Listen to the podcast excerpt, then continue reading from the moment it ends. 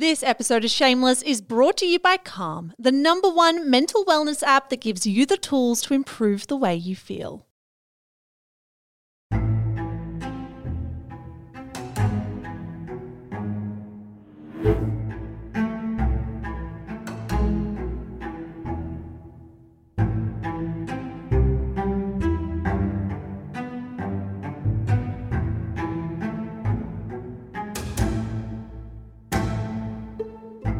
He was the royal bachelor turned war hero. She was the fun-loving redhead who the public adored. But after their wedding, well, just about everything started to fall apart. Welcome to the second episode of a new series by Shameless Media, Andrew and Fergie, A Very Royal Scandal.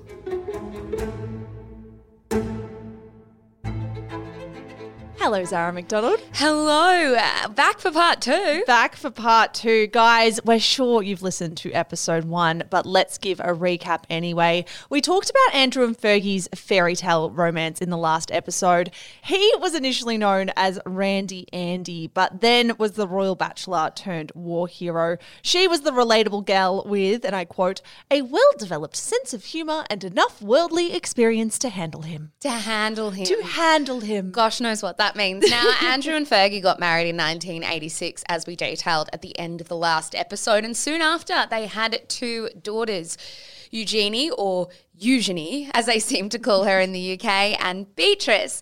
But cracks really did start to form in their relationship pretty soon after they married, Mish. Yeah, that's right. Andrew was serving in the Navy, which meant he was rarely home. And then the press soon turned on Fergie, as they so often do with women in the public eye. They went from loving her and saying that she was kind of the preference to Princess Diana to then all of a sudden criticising her for her appearance, but particularly her weight. There was a lot of public discourse. Discourse about her being, I don't know, in some way not the princess stereotype that they wanted her to be. Yeah. Now, alone in the relationship, Fergie embarked on an affair with a Texan millionaire, a guy by the name of Steve Wyatt. Now, her reputation at this point was yet to properly implode, Mish. Things weren't great, but things were only about to get worse. We are going to go all the way back to nineteen ninety-two.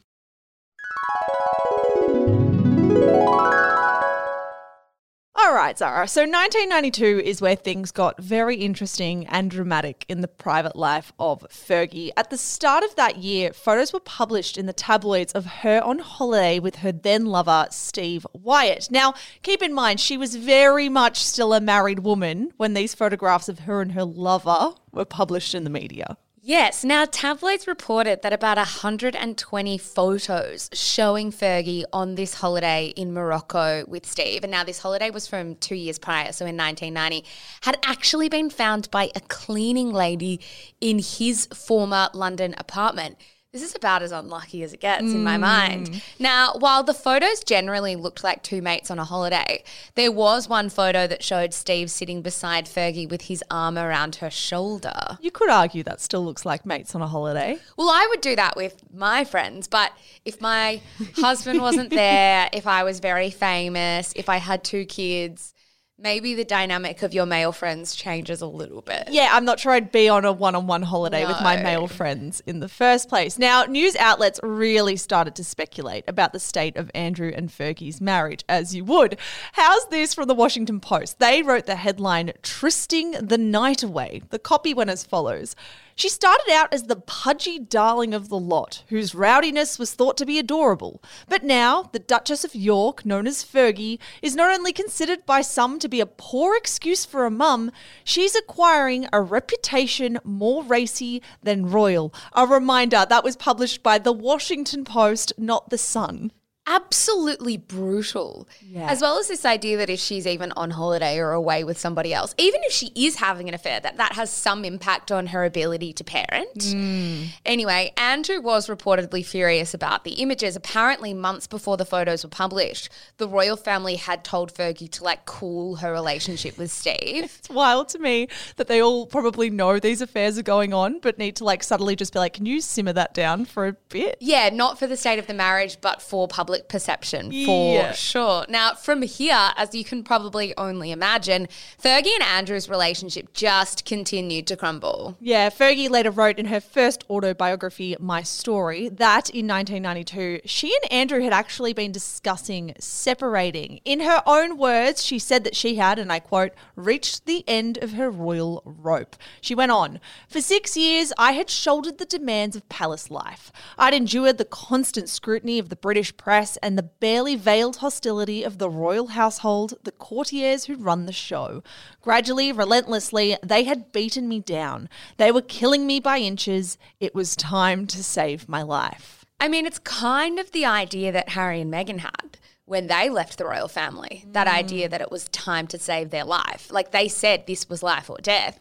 Now, before Andrew and Fergie could actually announce their decision, the Daily Mail beat them to it, leaking their separation plans to the public in March.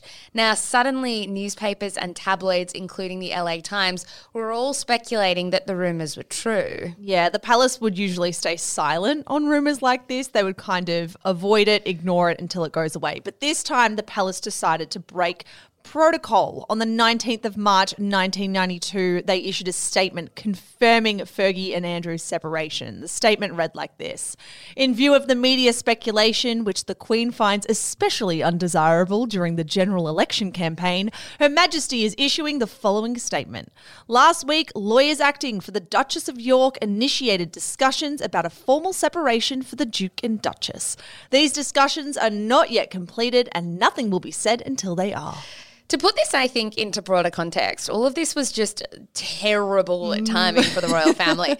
That same year, Charles and Diana separated. Also that year, in April, Princess Anne entered into divorce proceedings against her ex, Captain Mark Phillips. And in June, the first published excerpts of Diana, Her True Story, were published. Now, that book is now etched in the history books because yeah. it detailed Diana's bulimia, self-harm, and marital problems. I mean, it was later revealed that Diana was a key source for Andrew Morton's book, but regardless, not good. Horrendous for the royal family in terms of just stories galore. Yeah, that's big when it rains it pours energy. Like, everything that could have gone wrong in nineteen ninety-two basically did. Yeah, and it's probably why you'll hear people refer to that year. I mean, Fergie wrote in her book that the Queen herself referred to that year as her annus horribilis because it was, and I quote, the year of torn moorings and shattered peace. Yeah, but things sadly were about to get so much worse, not just for the royal family but for Fergie individually. In fact, one of the big biggest scandals of Fergie's life hadn't actually happened yet, Zara. That was coming in the August of nineteen ninety-two. Yeah, exactly. So five months after it was announced that Prince Andrew and Fergie were separating, these salacious photos of her appeared on the front pages of the Daily Mirror, showing Fergie's toes being sucked or kissed, which contentious. Has since been a great debate by a lover in the south of France. Now, other photos showed her walking around topless, which is clearly just such an intense breach of privacy. I want to talk to you about these photos mm. because I think Fergie will forever be known as the toe-sucking princess. Yes. But the more I've looked into these photos doing this research, the more I'm like, it is so deeply up for debate. Yeah, look, I would say that when you read the headline of the toe sucking and you like read the details, you get a much worse mental image than when you look at the photos. The photos are a little lackluster compared to the like the written copy that came along with this story. I think her foot is just being kissed. I think it's just me. I agree.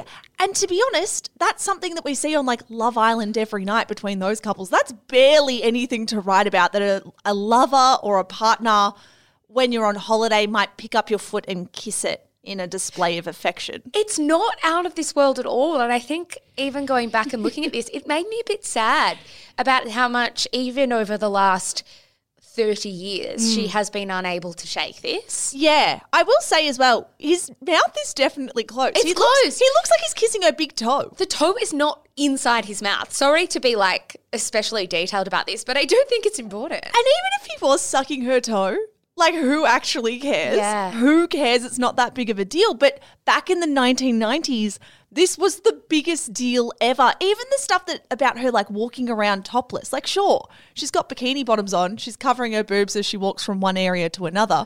wouldn't be the first woman under the sun to have done that on holiday. No, and also just how there's never any focus on how fucked it is that cameramen and paparazzi zoom in on a woman when she's barely got any clothes on, and yeah. how much of an invasion of privacy that is.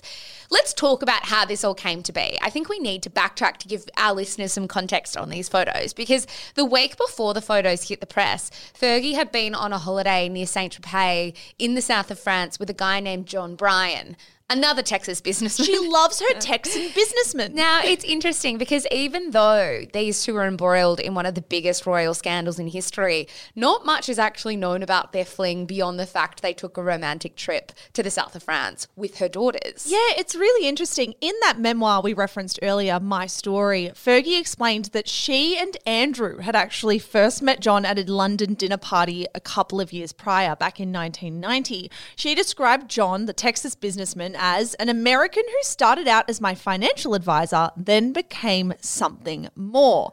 Now, Fergie actually found out that these photos were circulating before they went to Prince Zara. Yeah, she said that she had got all these calls from John, who told her, I'm afraid they've got the photographs of our trip to France. And he told her that the rights had been bought by the Daily Mirror. Apparently, the paper had spent over one hundred thousand dollars for the photos. I'm intrigued by a lot of facts in this story that we're about to tell. One being that he was telling her that the, they had the photos. Yeah, you would think she's far more connected in the British press. She should have connections that inform her of that. It's interesting that the Texan businessman yeah. somehow catches wind of the photo before she does. For sure. Now, John reassured her that everything was going to be okay. She recalled him telling her, now you relax, honey, I'll take care of it. Everything will be fine. I'm going to the High Court and we will stop them from there. Again, interesting that it wouldn't be her saying that to him because she had all the contacts. Yeah. Fergie wrote about this. I urgently wanted to believe that my man of the world had had everything in hand. That whole year I had needed someone to take the wheel, to steer my life and to leave me on automatic pilot. John had relished the role, always knew just what to do, a magical trait to someone like myself who wrestled with doubt every day of her life. Fergie said that she told Prince Andrew straight away, who told her in return that he would completely support her through the ordeal. Yeah, Fergie also said that she had to go and brief the Queen. My God, can you imagine anything worse, having to walk into that office and be like, excuse me, ma'am. The amount of times that, though, the Queen would have to have been briefed over the years about the most ridiculous stories like this, like people within her family having to, like, divulge private details to her before they hit the press. And it makes me wonder, what are the private details that never actually made it out into the press exactly. that she had to know about anyway? In My Story, Fergie wrote that the Queen couldn't have been pleased, but, and I quote, she is like her middle son, she is not easily rattled. Apparently the Queen told her, all right, let us see what happens. Yeah. The High Court, unfortunately for Fergie, refused to grant an injunction to stop the photos being published. They said they didn't know how blocking the photos would serve the public interest. The judge on the matter, though, did say that if the palace were to back them before the Press Complaints Commission, they could prevent the paper from publishing the next morning. All a little complicated, but all you need to know is that Fergie said she took her daughters to swim in the local public indoor pool, tried to conceal what she was feeling in front of them, while John tried to get Get the palace to help them. Yeah. Now, meanwhile, a royal writer by the name of Richard Kay claimed that that evening he received a pager message from Princess Diana saying the redhead is in trouble. John reportedly rang Fergie at ten p.m. that evening, and Fergie wrote that, and I quote, the deadline had passed and the Queen's private secretary, Mister Zed, had refused to intercede. It sounds very much like they thought, at least, and by they I mean Fergie and John, that the palace had some power here. Yeah, and they thought that the palace would go to any length to help them, maybe. It, it reads to me the fact that at the last minute, Fergie says the Queen's private secretary refused to intercede. I wonder if the palace said, we can try some things, but we're not going to go to the ends of the earth to cover this for you? I think, and this is me speculating with pretty little knowledge Go for on it, how girlfriend. This stuff works. I think I speak for all the listeners when I say we're on this ride with you. Take us there. I think that the palace would actually do almost anything to squash these stories. Right. But I think perhaps they had less power than John and Fergie were believing. Okay. I don't think the Palace can do that much all the time to squash stories. I know they probably squash a heap, but I feel like there's some that just evade them. Yeah, that's fair. Also, at this stage, Fergie was on the out of the Palace as well. Maybe oh, they yeah. wouldn't have felt as motivated. If it was Andrew and it's Queenie's son, she would have gone to the ends of the earth. But if it's yeah. a woman who's no, like she's leaving the family, she's separating out of the family. Maybe they don't care as much. Maybe you're, maybe you're right. Maybe the other flip side of it is true too, which is they didn't care that much about Fergie and had no sense of how big this would get. Regardless, John told her that he had managed to have a look at the paper and that there were twenty-odd photos of them printed and that they were worse than he'd thought. Fergie recalled him saying, "I am sorry, there was nothing we could do." Yeah, if things weren't already bad enough, Fergie was staying at Balmoral Castle at the time with the rest of the royal family Ugh. when the newspapers were published. Now, this situation was bad. This situation was very, very bad. And as that royal writer Richard Kay explained, in a few short hours, those pictures were going to be on the breakfast room sideboard in the Queen's Castle. They would also be winging around the world to be poured over by millions. Fergie said she didn't sleep that night. She sat up with her children's nanny who helped her keep it together. There would be few lower moments in Fergie's life than sitting on that bed with your children's nanny waiting for those newspapers to come out when you don't know exactly what they contain. I totally agree. It gives me anxiety oh, just thinking about it, and I man. I was not there. Now, the photos hit the stands that morning. The front page of the paper had a big headline that read, "Fergie's Stolen Kisses." The subheading was "Exclusive, the pictures they didn't want you to see." It's pretty clicky. It's so clicky, even though it's not a so digital wrong. website. It's a physical paper. The front page also proudly said that more sensational photos were printed, not just on pages two to six, but pages twelve, thirteen, twenty and twenty-one. So they really sort of scattered them through the paper to get people turning those pages. The photos also show them kissing and embracing and frolicking in the pool. In one photo, Fergie's two-year-old daughter, Princess Eugenie, watched on as her mum and John kissed. Mm, now, here's where the story gets more interesting because different people have different accounts of what exactly happened next. But Zara, before we explore those accounts, let's hear a word from today's sponsor.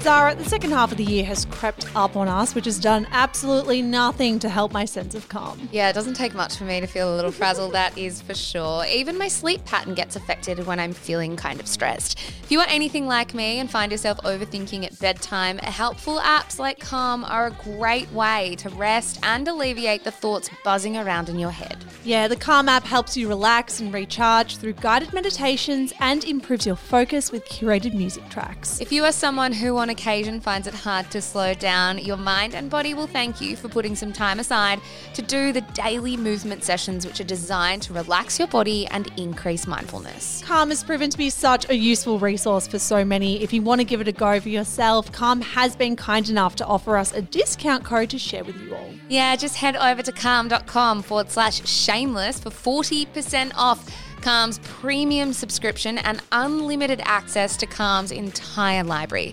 The premium subscription includes hundreds of hours of programming with new content being added every week. Once again, head to calm.com forward slash shameless for forty percent off their premium subscription. Thank you so much to Calm for making this episode of Shameless possible.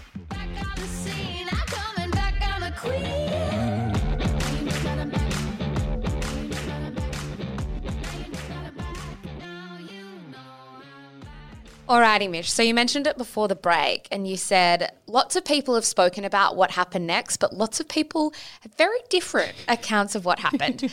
Let's talk about what Fergie says happened next. Because Please. according to Fergie, there wasn't some huge blow up when she woke up. She did say that she couldn't go downstairs for breakfast because the family were all down there reading the paper with her scandalous photos.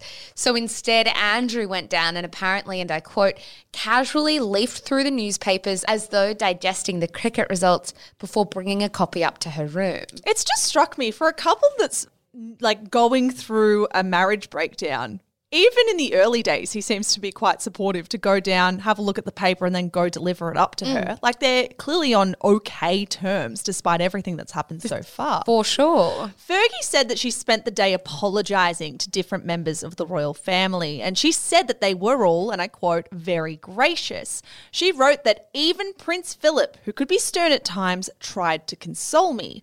Fergie also said that she went and found Diana, I quote, the one woman who understood what it meant to marry into the royal family and how hard it was to measure up. I went up to Diana's bedroom and sat with my friend. She couldn't say anything. She was just there for me and she was great. Fergie did acknowledge that it was all still pretty awkward though. She said, I was leveled when I entered the room for dinner and saw everyone staring at me. I knew they must be seeing me topless or being nuzzled by a bald American. The courtiers eyed me sneakily, discreetly. The butlers and footmen gaped and I felt naked in their sight. Yeah, that's awful for her. She said that she stayed at Balmoral for three more days and said that Andrew stood up for her at every turn. So that's Fergie's account. Fergie says the family was brilliant, but other biographers and royal reporters offer a very different version of events. In the Palace Papers, for example, that Tina Brown book that you adored, Zara, she wrote the Queen told Fergie to pack her bags and leave immediately. She also said that Prince Philip never spoke to Fergie again. I quote, if she walked into a room, he walked out of it. His rage, though theatrical, was genuine. Yeah, another version of events told by former friends of Fergie claimed that Fergie went downstairs at Balmoral that morning to find the Queen had left the stack of tabloid papers on her plate, on oh. Fergie's plate. Biographer Tim Quinn also claimed that, and I quote, apparently Prince Philip came into the breakfast room, picked up one of the papers and just threw it in front of Fergie and walked out. Yeah, Quinn also reported the claim that when Fergie sent Princess Margaret flowers later that year, she sent them back with a note saying, you're an absolute disgrace to the family. Whether or not the royal family treated her nicely, we know for sure that the media did not. Mm. The Mirror published more photos and ran headlines like Fergie is finished and disgraced Duchess of York to leave Balmoral for good.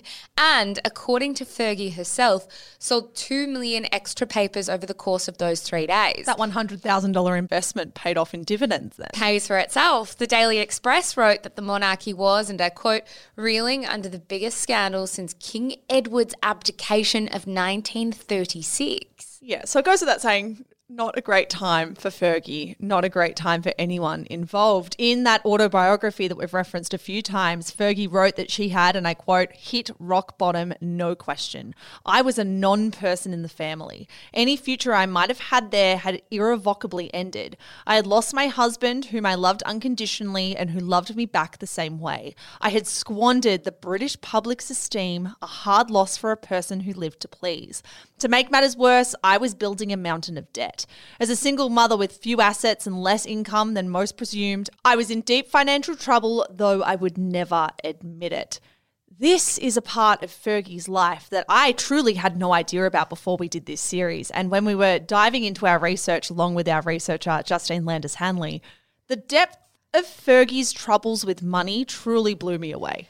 Yeah. So let's talk about the debt that Fergie is referring to here, because I was exactly the same as you, Mish. I had no sense of how big this was. It seems as though during her life as a royal, Fergie was getting herself into debt by basically spending more than she had. A tale as old as time. That is how you tend to get into debt. Right? But I think for so many people, everyone's like, but surely she just had like a bottomless pit. Yeah. But not at all. She wrote about this problem a fair bit in her first autobiography, My Story. She explained that my parents did not raise me to love material things, but I did inherit from mum in particular an enjoyment of the good life. It was important to have wonderful holidays and good food and parties done right. I never learned to pinch my pennies even when my pockets were tight. Yeah, she said that when she came to Buckingham Palace, she had a bank account overdrawn by eight hundred dollars, a serious sum when you're making eighteen thousand dollars a year and your sole asset is a ten-year-old car. I just presume that anyone in the orbit of the royal family is wealthy upon wealthy. Well, they all grew up together. Yeah. So they all were like incredibly well connected, but perhaps not cash rich mm. when they enter the royal family. She said when she met Andrew, and I quote, "You might have assumed that my financial worries were over, that I would live solvently ever after in the bosom of one of the richest families in the world." But Fergie said, and I quote, "The reality was something else, for I had married the second son and that made all the difference. While Andrew received a moderate sum from the civil list, it went for the cost of official engagements and for staff and office expenses. As for my husband's personal income, the Royal Navy might provide free room and board and a chance to see the world, but it was no place to make one's fortune." She went on, "In all our years together, Andrew's income never exceeded fifty thousand dollars. Not that he cared. He didn't carry cash anyway and had written few Few checks in his life. Ever since he was born, he'd had everything done for him." Fergie said they received a, quote, "small allowance to cover expenses at their home in Castlewood, but not enough for upkeep and staff." She also said, and I quote, "While my clothing stipend from the Queen was kind and generous, I struggled to make do." She said she was living in a world where an evening dress would easily cost four thousand dollars, which meant she quickly used up her allowances. Does this sound more to you like not someone who was broke and didn't have money, but instead someone who had access to more cash than people would see in their lifetime, but was trying to live like she did have a bottomless pit when in reality the money did end? Yeah, I think you are bang on. This to me, at least that passage, sounds like someone who, with what was at her disposal, could have lived a very lavish life, but she was trying to compete with the most lavish of yeah, lifestyles. Yeah, like, how can I make it lavisher? Yeah, as if she was trying to compete maybe with the Dianas of the world, who was destined to marry the king, and she wanted to live that level of luxuriousness. Yeah, it's like it does like a, a bit of self-awareness, it, right? So much self-awareness is lacking here, yeah. Fergie did have an account at Coutts, which is the royal family bank, which had unlimited credit. And she said she used that credit over the years to cover costs at their homes at Castlewood and Sunning Hill Park, which, by the way, they're paying no rent to stay at. Like, it's yeah. owned for the within the family. Yeah, thank you. I think we need to remind ourselves of this shit, because you read it and you're like, oh, like she's got two homes that are clearly owned by the royal family.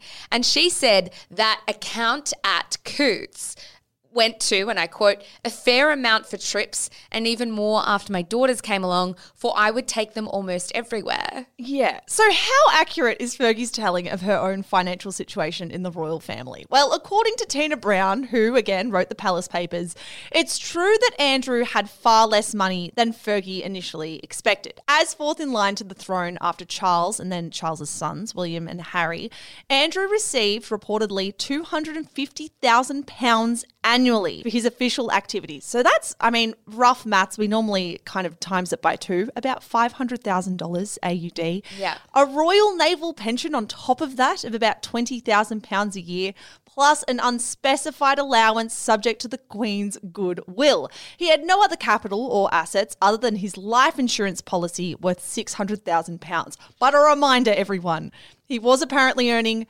about five hundred thousand dollars a year, plus about forty thousand dollars a year in a pension. Yeah, according to Tina Brown, Fergie was always told there wasn't enough money or that she'd have to buy it herself. Tina said that Fergie had to pay for all the house decorations herself. Tina also said that Andrew would arrive on a skiing holiday and have no stuff, so Fergie would just have to buy it. I mean, you just don't turn up on holidays without a suitcase and then say, "Oh, darn, must have to buy a new wardrobe." Screams of a prince who, again, has never had to do a thing for himself ever. Yeah, in an attempt to make some money, Fergie, who was actually a qualified helicopter pilot, even wrote a series of children's books in the late eighties and early nineties about the adventures of a jaunty blue helicopter named Budgie. And she promoted them a lot. There was even an animated Budgie the Little Helicopter T V show in the U S. But as Tina Brown explained, Fergie, and I quote, "spent with abandon on expensive vacations, restaurants, jewelry, wardrobes and grandiose gifts. Dresses on approval from couture designers were rarely sent back." By the time that Fergie and Prince Andrew separated, she was, everyone, four million pounds, so about eight million dollars Australian, in debt to Coutts Bank. And that wasn't the worst of Fergie's troubles, Mish, because she made another huge financial mistake during her divorce with Prince Andrew. Yeah, for that, let's fast forward to nineteen ninety-six. So four years after Fergie and Andrew first announced their separation. That year, for an age check, Andrew was turning thirty-six, Fergie was turning thirty-seven. According to Tina Brown, Fergie did make a huge error when it came to the details of their divorce. Now, she hired what is referred to as an establishment lawyer who cared deeply for the royal family's approval, rather than opting to hire a lawyer outside of royal circles. So essentially, it meant that Fergie's lawyer was probably trying to fight for Fergie in her best interest, but was also trying to maintain a good relationship with the monarchy, which in turn meant that perhaps the lawyer was fighting, but not as hard as a lawyer who has no interest in appeasing the royal family. Yeah, absolutely. It's like you can't be on the opposite side of someone and also try to maintain their approval. Yes. Either you go in like a bulldog or you don't. According to Tina Brown, Fergie ended up with a three hundred fifty thousand pounds settlement, and for her daughters, a one point four million pounds trust fund and five hundred thousand pounds to go towards a house. Those figures meant that Fergie's debt, that four million pounds debt, was not going anywhere. Yeah. Now, those figures are still not small, right, that Fergie yeah. walked away with. But I think context here is crucial. Three months after Fergie and Andrew's divorce went through, London newspapers were reporting that Diana reportedly negotiated around seventeen million pounds in cash when she divorced Charles, and an extra four hundred thousand pounds a year to help maintain her private office. Yeah. Diana did not hire an establishment lawyer. She hired someone who did not give a fuck about appeasing the royal family. She was willing to go down in flames against the royal family, and that paid off hugely for her with that divorce settlement. Fergie herself has written about how she desperately wanted to preserve her friendship with the royal family throughout her divorce proceedings. She said that when she met the Queen and the Queen asked what she wanted, she replied, "Your friendship, Mom." She wrote about this, "I think it amazed her because everyone said I would demand a big settlement, but I wanted to be able to say, Her Majesty is my friend, not fight her, nor have lawyers saying, look, she is greedy." Now, Fergie, if you're listening, I am too a people pleaser, but perhaps the one time in life to give up the people pleaser tendency is when you are going through a divorce and you are four million pounds in debt and you need to get that covered. Yeah, yeah. Like, absolutely. Tina Brown wrote that it ended up being a huge lose-lose for Fergie. She said, "Fergie desperately wanted to claw back her relationship with senior royals, failing to understand the Windsor's long-practiced art of pulling up the drawbridge irrevocably." Fergie's relationship with the royal family was almost permanently fractured. I mean, she wasn't invited to royal f- events in the future. She didn't go to William and Kate's wedding years later. So it's like, what what did you gain by yeah. trying? You're never going to be the Queen's friend, especially after the scandals that are, you've kind of left in your wake. Unfortunately, you've been a victim of those as well, but in what world is the Queen going to be your bestie? Just look out for you. Yes. You look out for you, but that is not what happened. After that pretty disastrous divorce, Fergie tried to make some of her own money. In addition to the income from her Budgie the Little Helicopter children's books, Fergie tried to generate income by publishing a tell-all memoir about her life and time in the royal family. That is, of course, My Story that we've referenced through this episode.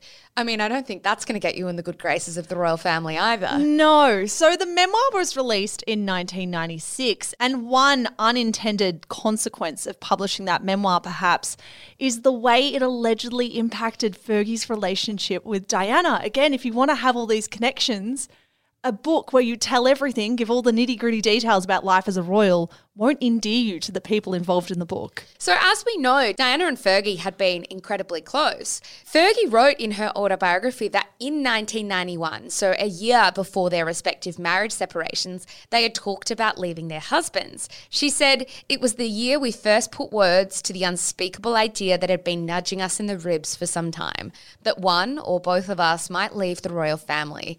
We burned the phone phone wires into the night, trading secrets and jokes that no one else would understand. Mm, according to some royal reporters, while these two were incredibly close, they did have that kind of sisterly rivalry and sense of competitiveness that caused friction between them.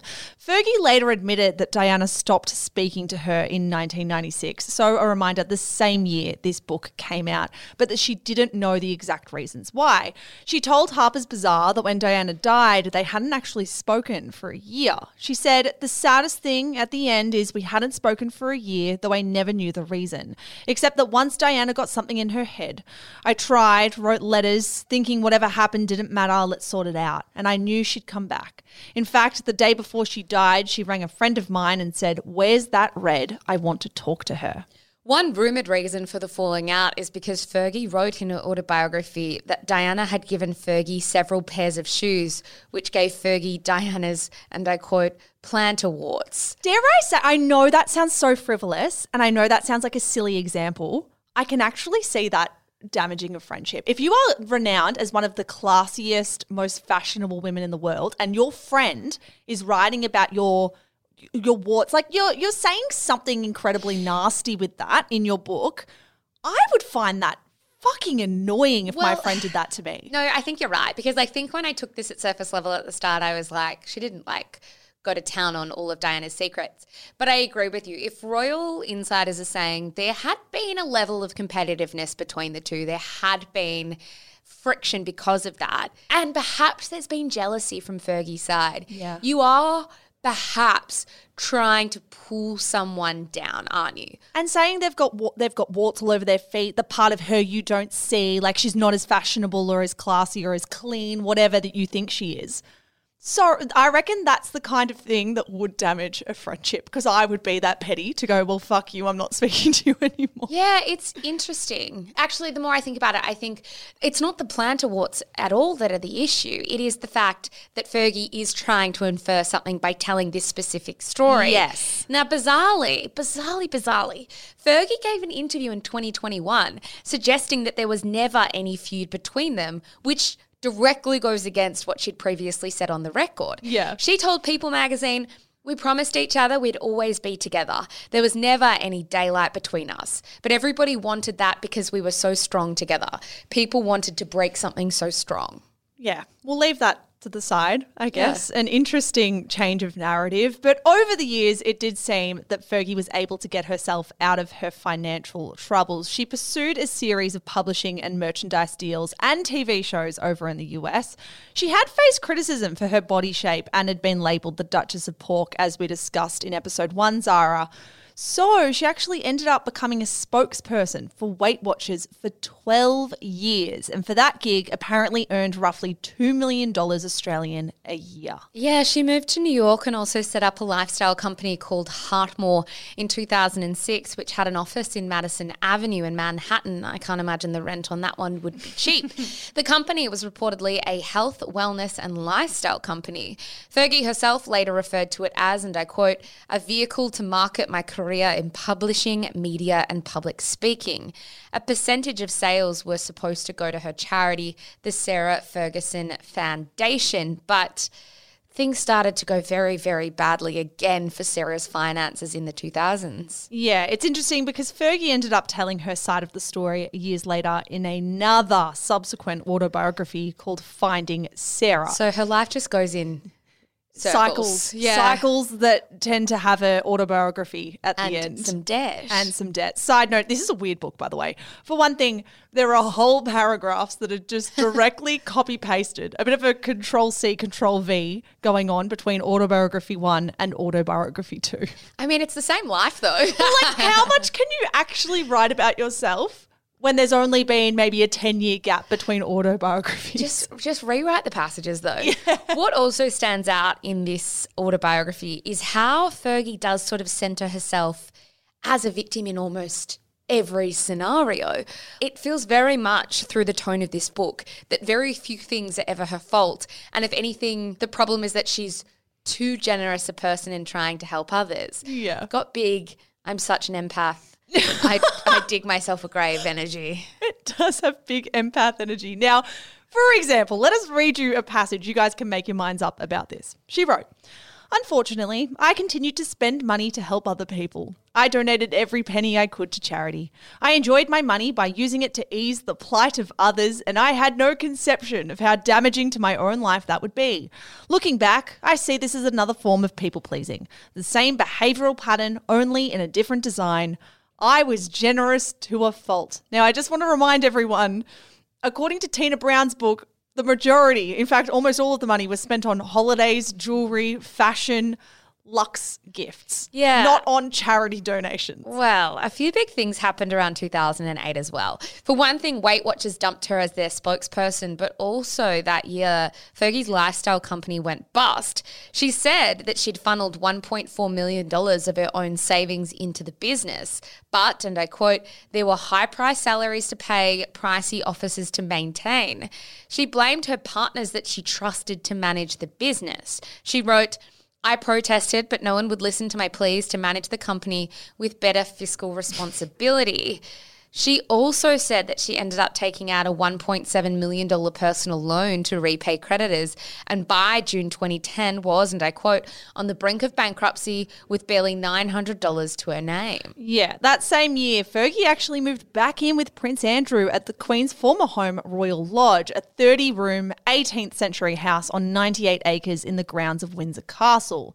Now, they still live there together uncoupled. People started to like talk about her financial failings. It really became a narrative in the media, Mish. The New York Post said that tax documents from two thousand seven show the Sarah Ferguson Foundation gave away just twenty-two thousand six hundred dollars that year, despite having raised more than five hundred eight thousand dollars. There were also news that Fergie was being sued for unpaid bills ranging from two thousand five hundred dollars to about twenty-five thousand dollars. Mm, curious. It is interesting to me, like she was on over two million dollars a year mm. with Weight Watchers. Like that would set a lot of people up for life. Yeah, and if you're saying you're raising five hundred eight thousand dollars, why is only twenty-two thousand six hundred dollars being donated that year? Yes, and we uh, we do know with charities that there are costs involved to My, run the charity. Yes. It is just a very small portion of that five hundred thousand dollars. Yes. Now, exhaustingly for Fergie, Mish, the scandals just kept coming. Yeah, because in May twenty ten, Fergie made headlines around the world again after an undercover tabloid reporter appeared to catch her on tape asking for forty thousand pounds and negotiating for future payments of five hundred thousand pounds in exchange for access to her ex-husband, Prince Andrew. I mean, I'd sell you out if I needed the yeah. couch. No, but the thing is, News of the World released a video of this. So there's really no arguing with video footage. No. I mean, this was pre-deep fake era, I think. I mean, maybe it wasn't. But anyway, this is a real video that showed Fergie accepting a bribe from this undercover reporter. The footage, which is pretty grainy, showed Fergie sitting in front of forty thousand pounds in cash and shows her conversation with this undercover reporter. The man, or the, the undercover reporter, was posing as this wealthy guy who wanted an introduction to Prince Andrew. Fergie said to him, five hundred thousand pounds when you can, to me, to open doors. At the end of the meeting, Fergie walked out of the room with a black bag stuffed with forty thousand pounds. I love that detail so much. And of course, we know that she had negotiated that future payment of five hundred thousand pounds. She told the supposed businessman that we now know is an undercover reporter to wire the money to her H S B C bank account, promising him, that opens up everything you would ever wish for. I can open any door you want and I will for you. A week later, Fergie had to do an interview with Oprah to talk about the scandal. She admitted that she had not seen the video in its entirety, saying, I haven't watched the devil in the face because I was in the gutter at that moment. I'm aware of the fact that I'd been drinking, that I was not in my right place. Fergie watched the video in full with Oprah for the interview, which is like the most Oprah detail ever. Yeah. Strangely though, she started referring to herself in the third person. She was watching the video and saying how she felt, and I quote, really sorry for her, referencing herself in the video. She went on, she looks exhausted and she looks like she's at least, you know, at the end of the day, she didn't let Andrew down, but he's so important to me and the girls. I think I've clearly been having too much to drink. I mean, if nothing else, a pretty smart language strategy mm. to remove the person you are now to the person in the video, even though it was just a few weeks prior. It was a week ago. Prior. Fergie said that she had been drinking wine that night, but also said that she didn't remember, but also said that she wasn't drunk. There was like a lot of conflicting messages going on. Mm. There was also this bizarre tangent that I want to play for you now where she kind of talked about trying to be perfect for twenty-five years. I suppose I've tried to be perfect for twenty-five years. You know, I started at, or even longer, I started to use food as my friend when I was twelve, and then um, tried to do everything right, and little Sarah got lost on the, along the way.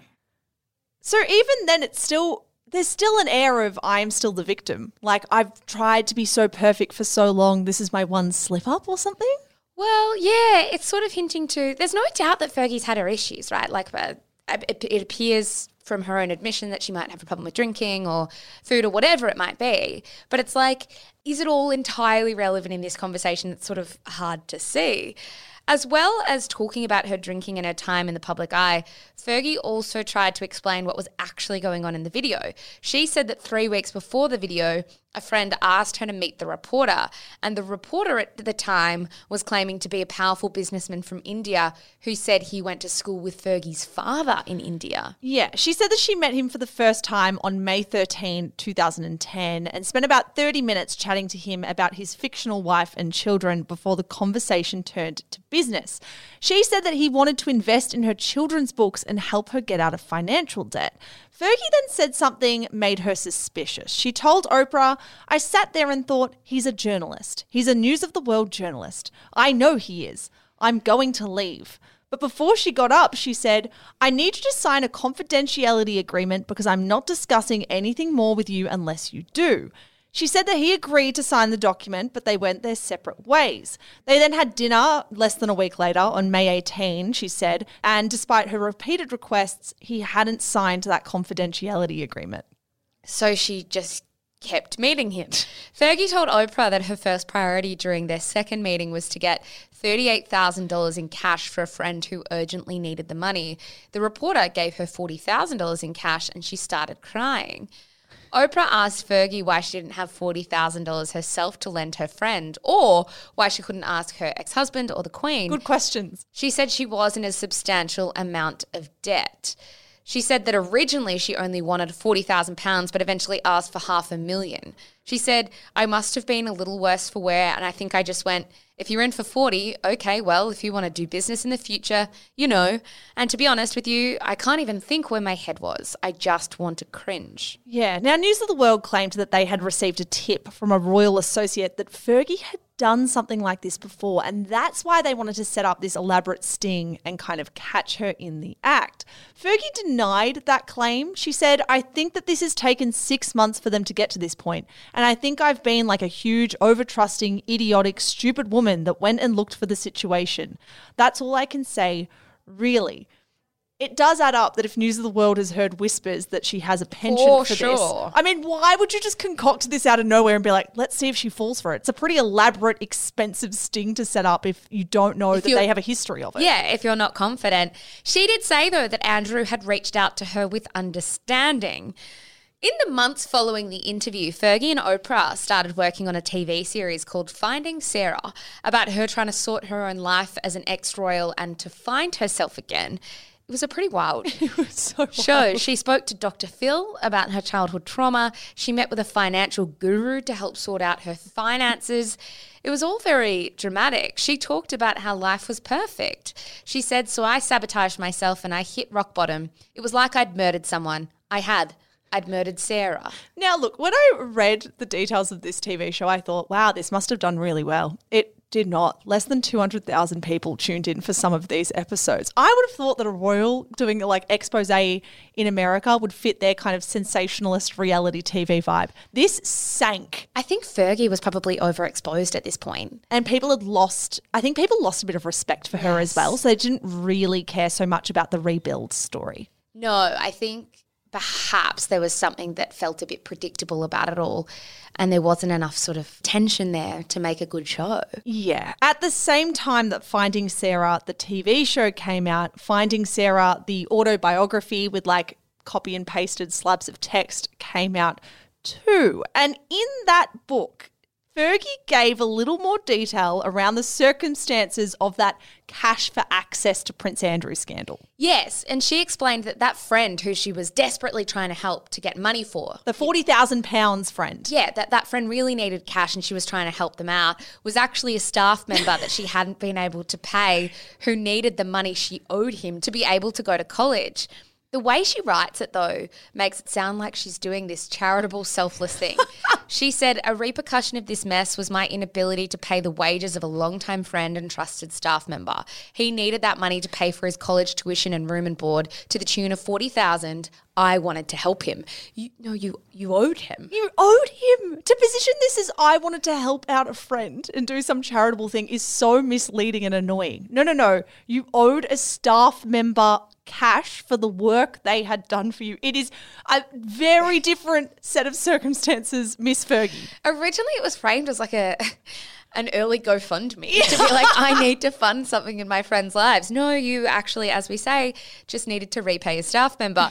But truthfully, Mish, this was very far from the end of Fergie and Prince Andrew's problems because they had made decisions over the years to associate with people that we were going to know far more about. Yeah, so the following year in February twenty eleven, Prince Andrew and Fergie's reputation took a deserving dive right before William and Kate's royal wedding. Wedding. It was that month that the New York Post published a photo of Prince Andrew walking in Central Park with Jeffrey Epstein, convicted sexual abuser Jeffrey Epstein. Shortly after, it was revealed that Fergie herself had ties to Jeffrey Epstein that were damning. Yeah, absolutely. And so what we've done over these two episodes is tell you the story of Andrew and Fergie and the role they play in the royal family, the role they've played in the public eye. And over the next two weeks, we are going to tell the story of how Prince Andrew's relationship with Jeffrey Epstein was made public and everything that happened there. For now, though, guys, thank you for listening to this episode. It was researched alongside us by Justine Landers-Hanley. We are so grateful for her work. Yeah, guys, thank you so much. As always, we are on Instagram at Shameless Podcast and TikTok at Shameless underscore podcast. We will see you next week for the story of Prince Andrew and Jeffrey Epstein. And the many skeletons in that royal closet. Yeah, bye.